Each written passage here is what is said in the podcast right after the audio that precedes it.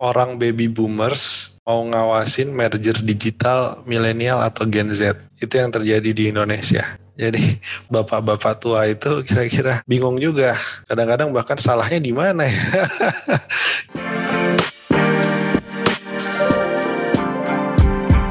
Hai sahabat TCID, kalian sedang mendengarkan podcast Suara Akademia, ngobrol seru isu terkini bareng akademisi.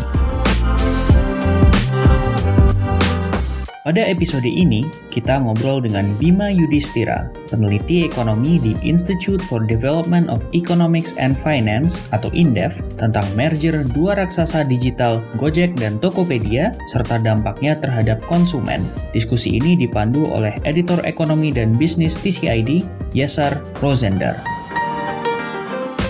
Halo semuanya, kembali lagi dengan saya Yasar Sendar, saya editor ekonomi dan bisnis di The Conversation Indonesia. Selamat datang kembali di podcast Suara Akademia. Kali ini kita akan membahas tentang mergernya dua raksasa tech di Indonesia, Tokopedia dan Gojek. Kita akan membahas isu ini bersama Mas Bima Yudhistira, peneliti dari Indef. Apa kabar Mas? Kabar baik, kabar baik. Gimana Mas Yasar? Kabarnya? Baik, baik juga. Masih masih work, work from home dari Jogja ya? Iya, masih nih, masih. Masih kena pandemi. Nah, ini topik yang lumayan hot nih Mas, kan dua perusahaan teknologi yang biasanya juga banyak dipakai orang kan, hampir semuanya pakai Gojek, pakai Tokopedia. Nah, mereka nih tiba-tiba merger gabung. Mungkin pertama Mas bisa ceritain dikit, kenapa sih tiba-tiba tech companies Indonesia sebesar Gojek dan Tokopedia terus tiba-tiba mereka merger sebenarnya ada ada apa sih di landscape tech companies di Indonesia mas? Ya ini sebenarnya kan perjalanan panjang tuh dulunya mereka perusahaan-perusahaan tech company ini kan kebanyakan bermain di bidang yang mereka ahli ya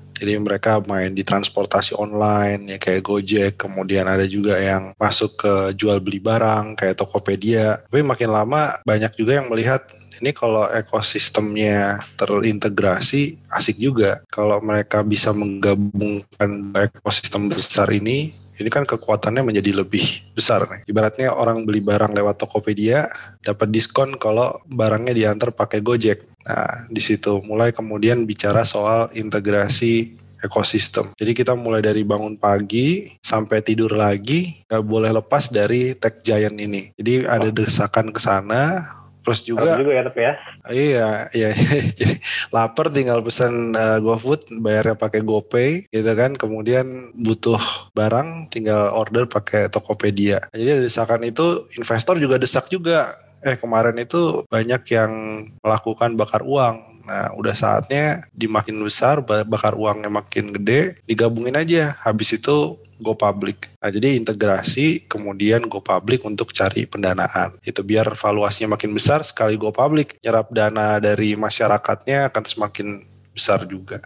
Itu salah satu latar belakangnya tuh. Nah itu mas pendengar kita kan mungkin masih ada yang awam ya dengan fenomena bakar duit bisa dijelasin sedikit nggak sih tentang strategi startup seperti ini? Ya jadi biasanya tuh perusahaan itu kan ada budget marketingnya mau perusahaan online mau perusahaan offline tuh ada budget marketingnya. Nah yang beda perusahaan-perusahaan digital atau startup ini budget untuk marketingnya bahkan bisa lebih besar tuh daripada biaya operasional lainnya. Jadi yang namanya labanya belum dapat, tapi dia ekspansi marketing terus untuk dapat yang namanya pasar yang besar dulu. Ya kalau udah dominasi baru nanti mikirin profitnya nantilah. Yang penting sekarang dia dapat pasar yang besar, dapat data yang banyak. Di situ memang ciri khas yang membedakan perusahaan-perusahaan tech digital ini dengan perusahaan-perusahaan konvensional. Nah, jadi mereka sengaja memang melakukan promo, diskon, kayak kita beli barang lewat Tokopedia gratis ongkos kirim. Kadang-kadang kita mikir siapa nih yang nanggung nih? Nah,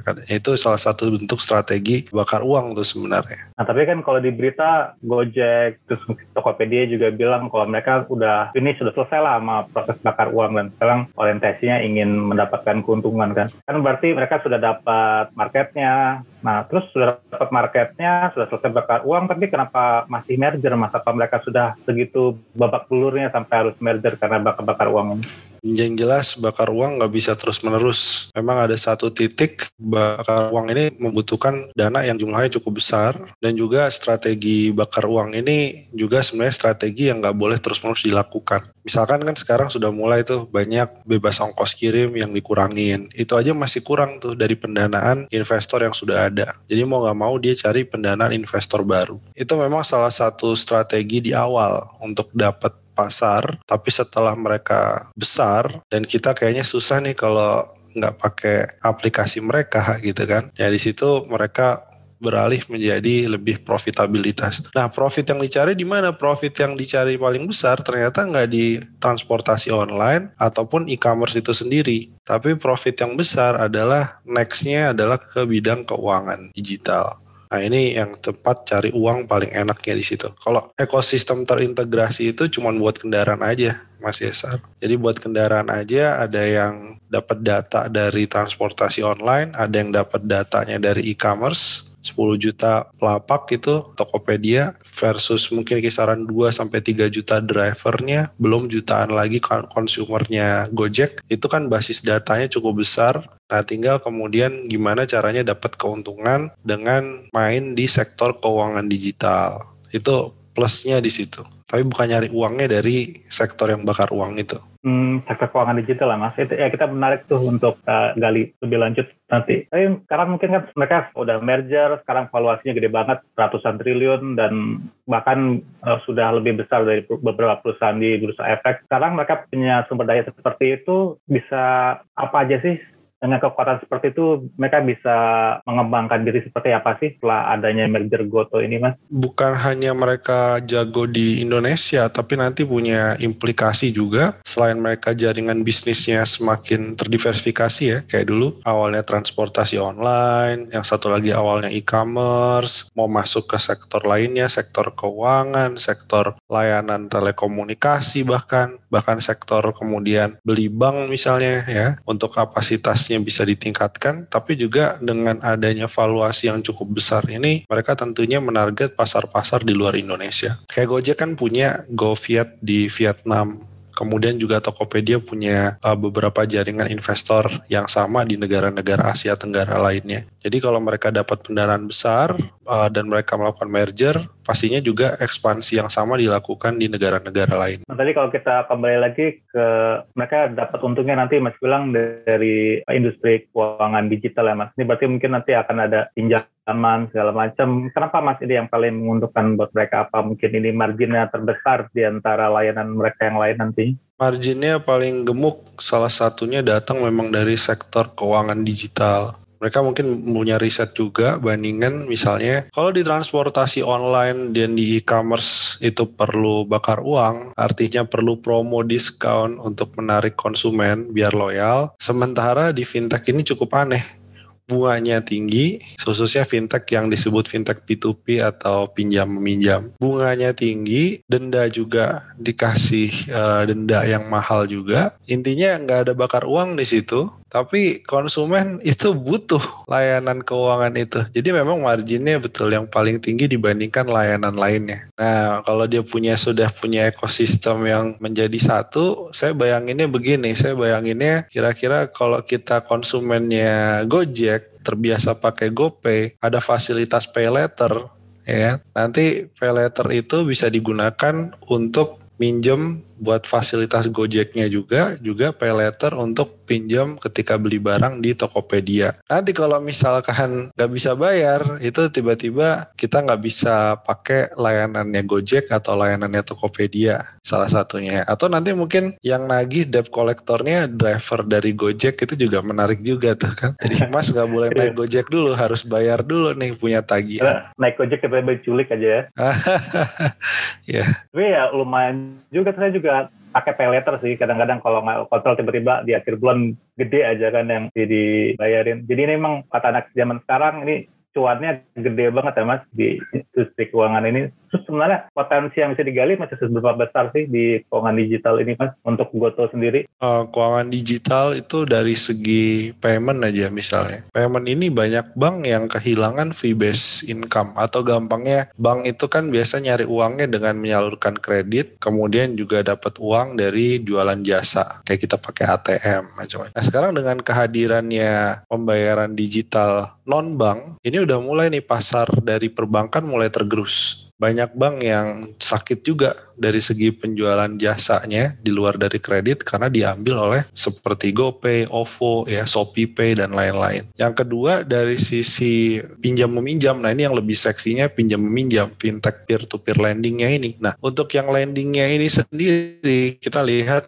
Indonesia itu udah merdeka dari 1945, tapi penetrasi kredit dibandingkan total ekonomi itu kecil tuh cuma 30-an persen. Bayangkan, salah satu yang paling rendah di negara-negara lainnya, Singapura itu offside dia udah 100% lebih dari PDB mereka penyaluran kreditnya. Indonesia masih kisaran 30%, Korea Selatan udah lebih dari 100%. Artinya masih banyak sektor di Indonesia yang BU atau butuh uang untuk disalurkan pinjaman ya, modal usaha, UMKM jumlahnya banyak. Jadi ini salah satu sektor potensial. Paymentnya dapat, pinjam meminjamnya juga salah satu yang potensinya bagus. Jadi sebenarnya mereka ini bisa melayani segmen-segmen yang nggak bisa dijangkau oleh bank itu ya mas sebenarnya? Ya karena nggak mungkin kita minta ke bank minta dong 2 juta eh, rupiah minjem ya 2 juta rupiah misalnya balikinnya kapan balikinnya dua minggu nggak ada fasilitas kayak gitu iya. kur kredit usaha rakyat aja nggak begitu nah pay letter itu lapar pay letter aja lapar pay letter aja itu kan artinya kita bisa ngutang atau minjem lima puluh ribu, seratus ribu, balikinnya seminggu, dua minggu, bisa diatur tenornya. Jadi itu itu salah satu keuntungan dari pembayaran digital tuh. Tapi kalau kita ngomongin lagi dari segi konsumennya, mas konsumennya kan sekarang udah udah jutaan orang baik Gojek, Tokopedia. Saya juga sering pakai Gojek, sering order barang di Tokopedia. Kadang-kadang dengan diskon, bahkan kita beli sayur, beli deterjen buat di rumah pun di Tokopedia kan. Nah dengan mereka merger, mereka semakin kuat, itu dampak positifnya buat konsumen itu sebenarnya apa aja sih mas? Buat konsumen tentunya harapannya ya layanannya akan semakin bagus. Kalau duitnya hasil merger ya, merger kemudian dia mendapat pendanaan publik lebih besar, itu nanti duitnya digunakan untuk misalkan inovasi, layanan semakin bagus tadi ya. Jadi memang mereka menciptakan kalau bisa konsumen ini betah di layanan digital. Sudah efisien, cepat, kemudian juga dalam satu atau dua aplikasi mereka bisa mendapatkan semua yang mereka minta. Jadi kira-kira layanan seluruh dunia yang kita butuhkan itu ada dalam satu genggaman itu kira-kira itu pengennya dan itu menguntungkan konsumen. Riset yang semakin bagus, layanannya semakin bagus itu juga butuh dana yang tidak sedikit. Nah kalau digunakan untuk itu itu juga benefit buat konsumen. Ada juga sih yang berharap ya kalau mergernya berlanjut menjadi IPO, menjadi pendanaan publik yang besar, ini siapa tahu promo dan diskonnya berlanjut ada juga yang udah begitu. Nah itu salah satu keuntungan bagi konsumen secara langsung ya.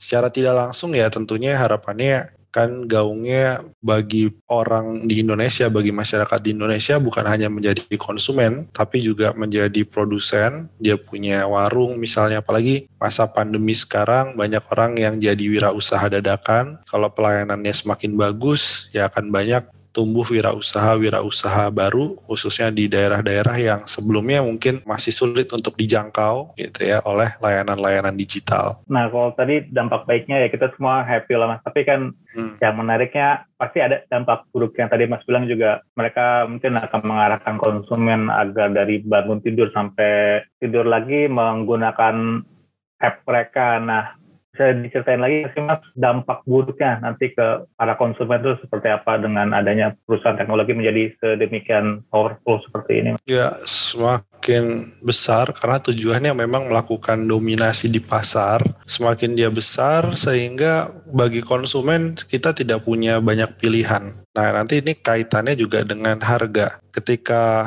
dia sudah semakin besar, pemain baru lainnya akan sulit untuk masuk dia akan menjadi pemain bukan monopoli lah ya, karena masih ada saingannya. Katakanlah menjadi oligopoli gitu ya, menjadi duopoli bahkan hanya ada dua pemain raksasa digital yang besar. Konsumen tidak punya pilihan dan ketika mereka bilang, oke okay, sudah saatnya kita mau mengambil profit dari layanan, ya mau nggak mau kita beli layanannya tadi meskipun dengan harga yang lebih mahal. Nah, ini salah satu strategi yang perlu diwaspadai karena membuat konsumen tidak punya banyak pilihan karena udah ketergantungan juga. Nah, selain isu duopoli atau isu persaingan usaha yang tidak sehat, ada juga masalah kemudian ini semakin besar, kekuatannya semakin menyatu, ini kadang-kadang pemerintah banyak yang jiper juga atau banyak yang nggak pede juga untuk melakukan pengawasan, untuk melakukan penindakan terkait dengan penyalahgunaan data. Waktu itu kita tahu ya ada kasus misalkan salah satu perusahaan yang merger ini datanya bocor. Terus tanggung jawabnya bagaimana? Ya ya udah itu kan kebocoran, kebocoran aja gitu. Tapi kan nggak bisa begitu kan harusnya kan ada tanggung jawabnya. Itu tapi karena wah ini kan punya kontribusi besar ya dan konsumen sudah bergantung ya sama perusahaan ini. Jadi pemerintah mau melakukan pengawasan ketat juga agak malu-malu gitu. Dan terakhir saya kira yang krusial selain dengan pengawasan dan data pribadi itu juga berkaitan dengan posisi dari mitra. Apakah mitra mau drivernya ataupun dia merchant yang menggunakan layanan Tokopedia misalnya itu diuntungkan dengan adanya merger ini itu juga jadi pertanyaan. Jangan-jangan nggak ada efeknya atau bahkan ketika mereka bilang sudah saatnya ya. mendapatkan ya. profit ya nanti artinya si driver makin ditekan lagi tuh bonusnya makin dikurangin jangan dikurangin yang penting konsumen happy kan nggak bisa begitu. Satu yeah. lagi kasus di Inggris itu jadi pelajaran mantap itu bahwa Uber itu dikenakan sanksi dan harus mengakui mitra itu bukan pihak ketiga yang bisa dikontrak sesuka hati atau bisa diputus kemitraannya sesuka hati tapi driver di Inggris itu dianggap menjadi karyawan dan harus diperlakukan layaknya karyawan. Upah minimum tunjangan dan lain-lain. Nah itu tuh kalau pemerintah punya kuasa. Jadi nggak bisa seenaknya, oh ini kan sharing ekonomi, ini kan gig ekonomi, kita sudah merger besar, tapi impact ke kesejahteraan pekerjanya itu nggak dipikirkan.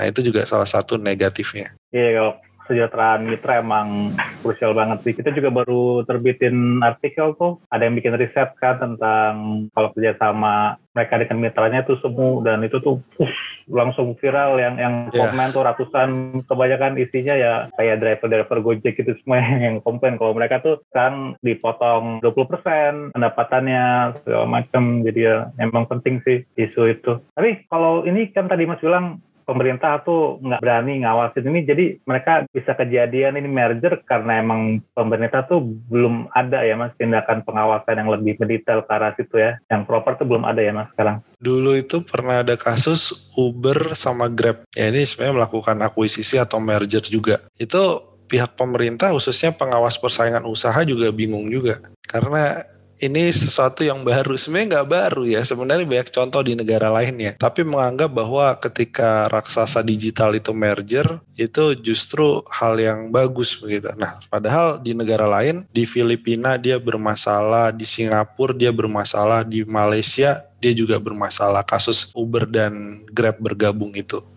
Karena penggabungan itu disertai dengan efisiensi karyawan Uber. Nah, itu gimana tuh nasibnya? Kemudian juga terkait dengan persaingan usahanya. Apakah melanggar prinsip-prinsip persaingan usaha yang sehat? Jangan sampai dia karena terlalu besar sehingga pemain baru makin susah masuk.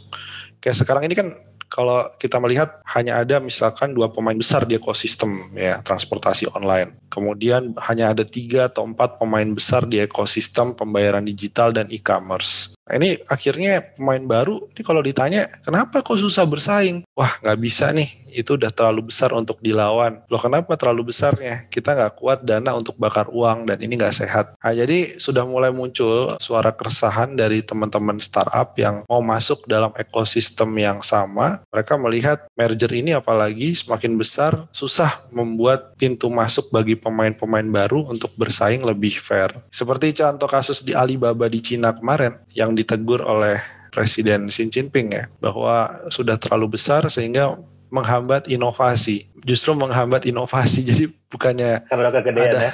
inovasi baru tapi justru dianggap menghambat inovasi. Nah itu bisa terjadi juga di Indonesia. Ya mungkin kita sebagai konsumen lumayan powerless juga ya. Mas saya juga pribadi pakai Gojek udah nyadar tuh wah tiba-tiba di pas pesan GoFood misalnya sekarang tuh udah ada kayak biaya pengembangan aplikasi lah di charge ke kita, terus harga makanan udah dinaikin kan, cuma gara-gara udah kebiasaan atau terlalu nyaman ya tetap dipesan juga gitu loh. Jadi kita, kita tuh udah kejebak gitu. Berarti sekarang yang bisa menolong konsumen tuh berarti hanya pemerintah ya, Mas? Sebenarnya ada ada satu teori yang menarik juga. Apakah pemerintah pastinya iya karena sebagai wasit atau regulator dia bisa memberikan regulasi-regulasi ya. Kayak kemarin kan sempat pada heboh tuh teman-teman e-commerce karena ada regulasi tentang import produk di e-commerce itu agak dikendalikan atau agak direm. Nah, bisa dengan cara itu ya. Tadi ada kita punya KPPU, Komisi Pengawas Persaingan Usaha, itu juga bisa jadi wasit kalau ada dugaan mengarah pada persaingan usaha tidak sehat. Tapi yang ketiga,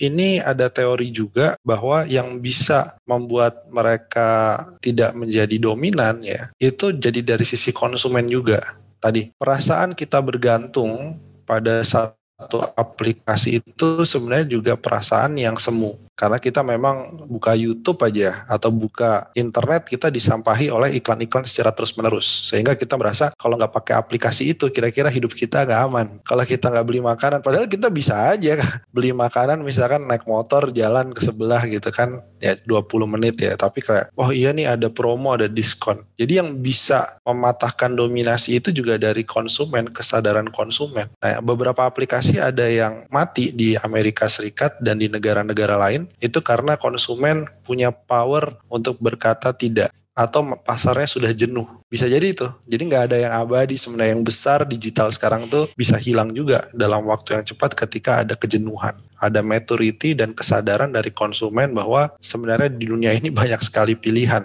dan pilihan itu nggak harus dibatasi oleh iklan terus-menerus menggunakan satu dua aplikasi itu. Hmm, jadi ini sebenarnya jadi kayak bom waktu juga ya untuk konsumen sendiri. Pas konsumen udah ngerasa jenuh, cukup ya ini bisa ini juga ya merugikan dan mengubah landscape pasar juga ya. Tapi kan tadi Mas bilang ini tuh nanti kalau ada hanya beberapa yang raksasa seperti ini akan ada kompetisi yang nggak sehat. Bisa dijelasin lagi ya sih Mas nanti trennya akan seperti apa sih Mas landscape industri ini Mas dengan adanya hanya ada beberapa raksasa nih yang menguasai industri. Beberapa raksasa bukan hanya menguasai satu bidang industri, tapi memang tren ke depan beberapa raksasa ini menguasai semua ekosistem ekonomi digital. Nah, jadi satu grup besar hasil merger gitu atau holding itu menguasai mulai dari hulu sampai hilir semua rantai pasok digital. Ya, jadi ini mungkin satu hal yang menjadi fenomena yang di Indonesia mereka bebas untuk melakukan ini, lebih bebas bahkan di negara lainnya. Jadi ini salah satu tren, jadi mulai dari kemudian mereka mereka masuk ke bank, beli bank ya. Kemudian juga tidak menutup kemungkinan ketika mereka punya layanan misalkan kesehatan digital, mulai dari layanan dokter tanpa tatap muka, beli obat misalkan lewat aplikasi, bisa jadi perusahaan farmasinya dibeli juga. Nah, jadi modelnya nanti akan menjadi konglomerasi. Di Korea Selatan ada konglomerasi yang namanya Chaebol. Ya, jadi dua grup perusahaan besar itu menguasai dari hulu sampai hilir dari semua rantai pasok, bukan hanya satu bidang industri, tapi berbagai bidang industri. Nah, ini salah satu tren mau nggak mau pesaingnya juga akan melakukan itu sebenarnya. Jadi kayak Gojek, Tokopedia. Nah ini bentar lagi kita akan dengar kabar mungkin saingannya apakah Grab, OVO itu dengan Dana atau Grab dengan Shopee misalnya. Itu harus dilakukan karena mereka berburu untuk menjadi dominan di pasar. Kalau hanya satu persatu itu nggak efisien menurut mereka. Jadi harus bikin konglomerasi digital. Tapi kan tadi Mas bilang ya semuanya nanti akan ada limitnya ya. Terus sampai kapan sih pemerintah tuh harus diam seperti ini gitu? Kapan mereka harus bertindak gitu sampai mencapai limitnya kah atau bagaimana nih mas daripada pemerintah harus bertindak mengawasi pertumbuhan raksasa digital ini? Nah, saya melihat kalau pemerintah konteksnya di Indonesia nih agak sama di negara-negara berkembang yang regulasi soal persaingan usahanya masih lemah ya. Terutama implementasi. Regulasi ada tapi implementasinya masih lemah. Kita itu model seperti pom-pom jadi wasit itu sedang happy sekarang dengan fenomena digital. Artinya seperti kayak mendukung wah ini bagus nih buat ekonomi ya, ini bagus nih buat masyarakat, bagus buat pengangguran biasanya. Tapi mereka jarang melihat lebih dalam bahwa implikasi terhadap isu persaingan usaha, implikasi terhadap privasi dan perlindungan data pribadi itu menjadi nomor sekian. Harusnya nggak boleh gitu yang namanya wasit ya nggak boleh pom pom jadi cheerleadernya pemain lapangan ya. Ini yang di Indonesia sering kali terjadi ya. Jadi dikasih panggung dikasih ruang difasilitasi ya. Bahkan ada beberapa ya bukan hanya satu tapi ada dua juga perusahaan startup yang besar langsung diculik uh, eh, CEO-nya untuk menjadi staff sus, untuk menjadi menteri misalnya. Itu kecenderungannya memang begitu di Indonesia. Jadi belum bisa pemerintah tuh memposisikan diri ini ada ekses negatifnya juga gitu. Tapi justru lebih melihat bahwa takjub ya, takjub. Wah nih makin besar, makin bagus. Ini ternyata nggak di Indonesia, tapi di negara berkembang. Relatif kecenderungannya begitu. Sehingga ketika punya dampak negatif misalnya, ini kan mereka kan perusahaan yang sebenarnya asetnya nggak real ya Artinya mereka bisa dilikuidasi kapan pun. Nah, ketika asetnya tidak real dilikuidasi kapan pun, hak-hak karyawan seperti apa? Kayak dulu kasusnya Uber keluar dari Asia Tenggara misalnya, itu nanti perlindungan tenaga kerja dan lain-lain itu menjadi nomor sekian. Nah, jadi ini saya bingungnya gitu, kenapa kok pemerintah jadi pom-pom bukan menjadi regulator yang as it is semestinya gitu. Jadi pemerintah negara berkembang tuh seperti masih naif ya mas ke fenomena digital seperti ini. Mereka anggap ini bagus menciptakan pekerjaan sementara masyarakatnya sendiri yang yang diperasaan menjadi korban ya berarti ya. Ya misalkan dalam contoh kemitraan. Ya itu bagus. Kadang-kadang pemerintah bilang begini tingkat pengangguran berhasil ditekan. Terima kasih karena ada perusahaan seperti Gojek, Tokopedia, Grab misalnya. Tapi di sisi yang lain, kalau itu dianggap sebagai pekerja baru, mereka tidak mengakui itu sebagai hak-hak pekerja sesuai undang-undang ketenaga kerjaan. Nah, ini kadang-kadang pengen mengakui bahwa itu dianggap menyerap tenaga kerja, ada pekerja baru yang masuk ke sektor digital, tapi seolah pemerintah juga mengamini praktik-praktik eksploitasi, praktik-praktik sebenarnya uh, hak tenaga kerja yang tidak dibayar semestinya. Nah di sini kelihatannya bukan hanya di Indonesia, memang kecenderungan negara berkembang begitu. Kalau negara maju coba lihat deh, itu Facebook aja bisa dipanggil di di maki-maki di Kongres suruh tanggung jawab terkait dengan kerahasiaan data dan segala macam. Kalau di kita Sampai enggak. yang ke Australia kemarin ya mas ya? Iya, kalau di Indonesia nggak dimaki-maki, kita justru dikasih jabatan. Iya, kita juga yang pajak digital juga belum berani ya pemerintah ya, khususnya yang OTT ya. Betul, betul. Nah, Mas kan budaya pengawasan usaha di Indonesia kan belum sebaik negara maju ya. Jadi ini tuh apa emang masalah nunggu pejabat sebagai pembuat regulasi itu regenerasi aja atau apa sih yang bisa dilakukan? Ya, saya sih ngelihatnya gini, orang baby boomers mau ngawasin merger digital milenial atau Gen Z. Itu yang terjadi di Indonesia. Jadi bapak-bapak tua itu kira-kira bingung juga. Kadang-kadang bahkan salahnya di mana ya. Jadi bahkan terus bisnis modelnya kok begini gitu. Jadi nggak kayak Astra sama Toyota atau Toyota sama Honda merger gitu kan jelas tuh. Ya wah nih sama-sama produksi mobil segini gini gini ada penghitungannya. Bagaimana dia penghitungan HI index itu untuk mengetahui pangsa pasar yang dianggap mendominasi itu kan ada hitungannya. Itu gampang kalau perusahaan gitu. Jumlah barangnya apa bisa di. Sekarang kalau bentuknya adalah layanan ya, sementara boomers juga nggak punya data lengkap. Nah ini repot juga. Udah bisnis modelnya nggak paham. Terus si Gojek bilang enggak kok pak saya nggak nggak monopoli. Coba Bapak datanya berapa seluruh pengguna transportasi online di Indonesia? Berapa? Bingung juga.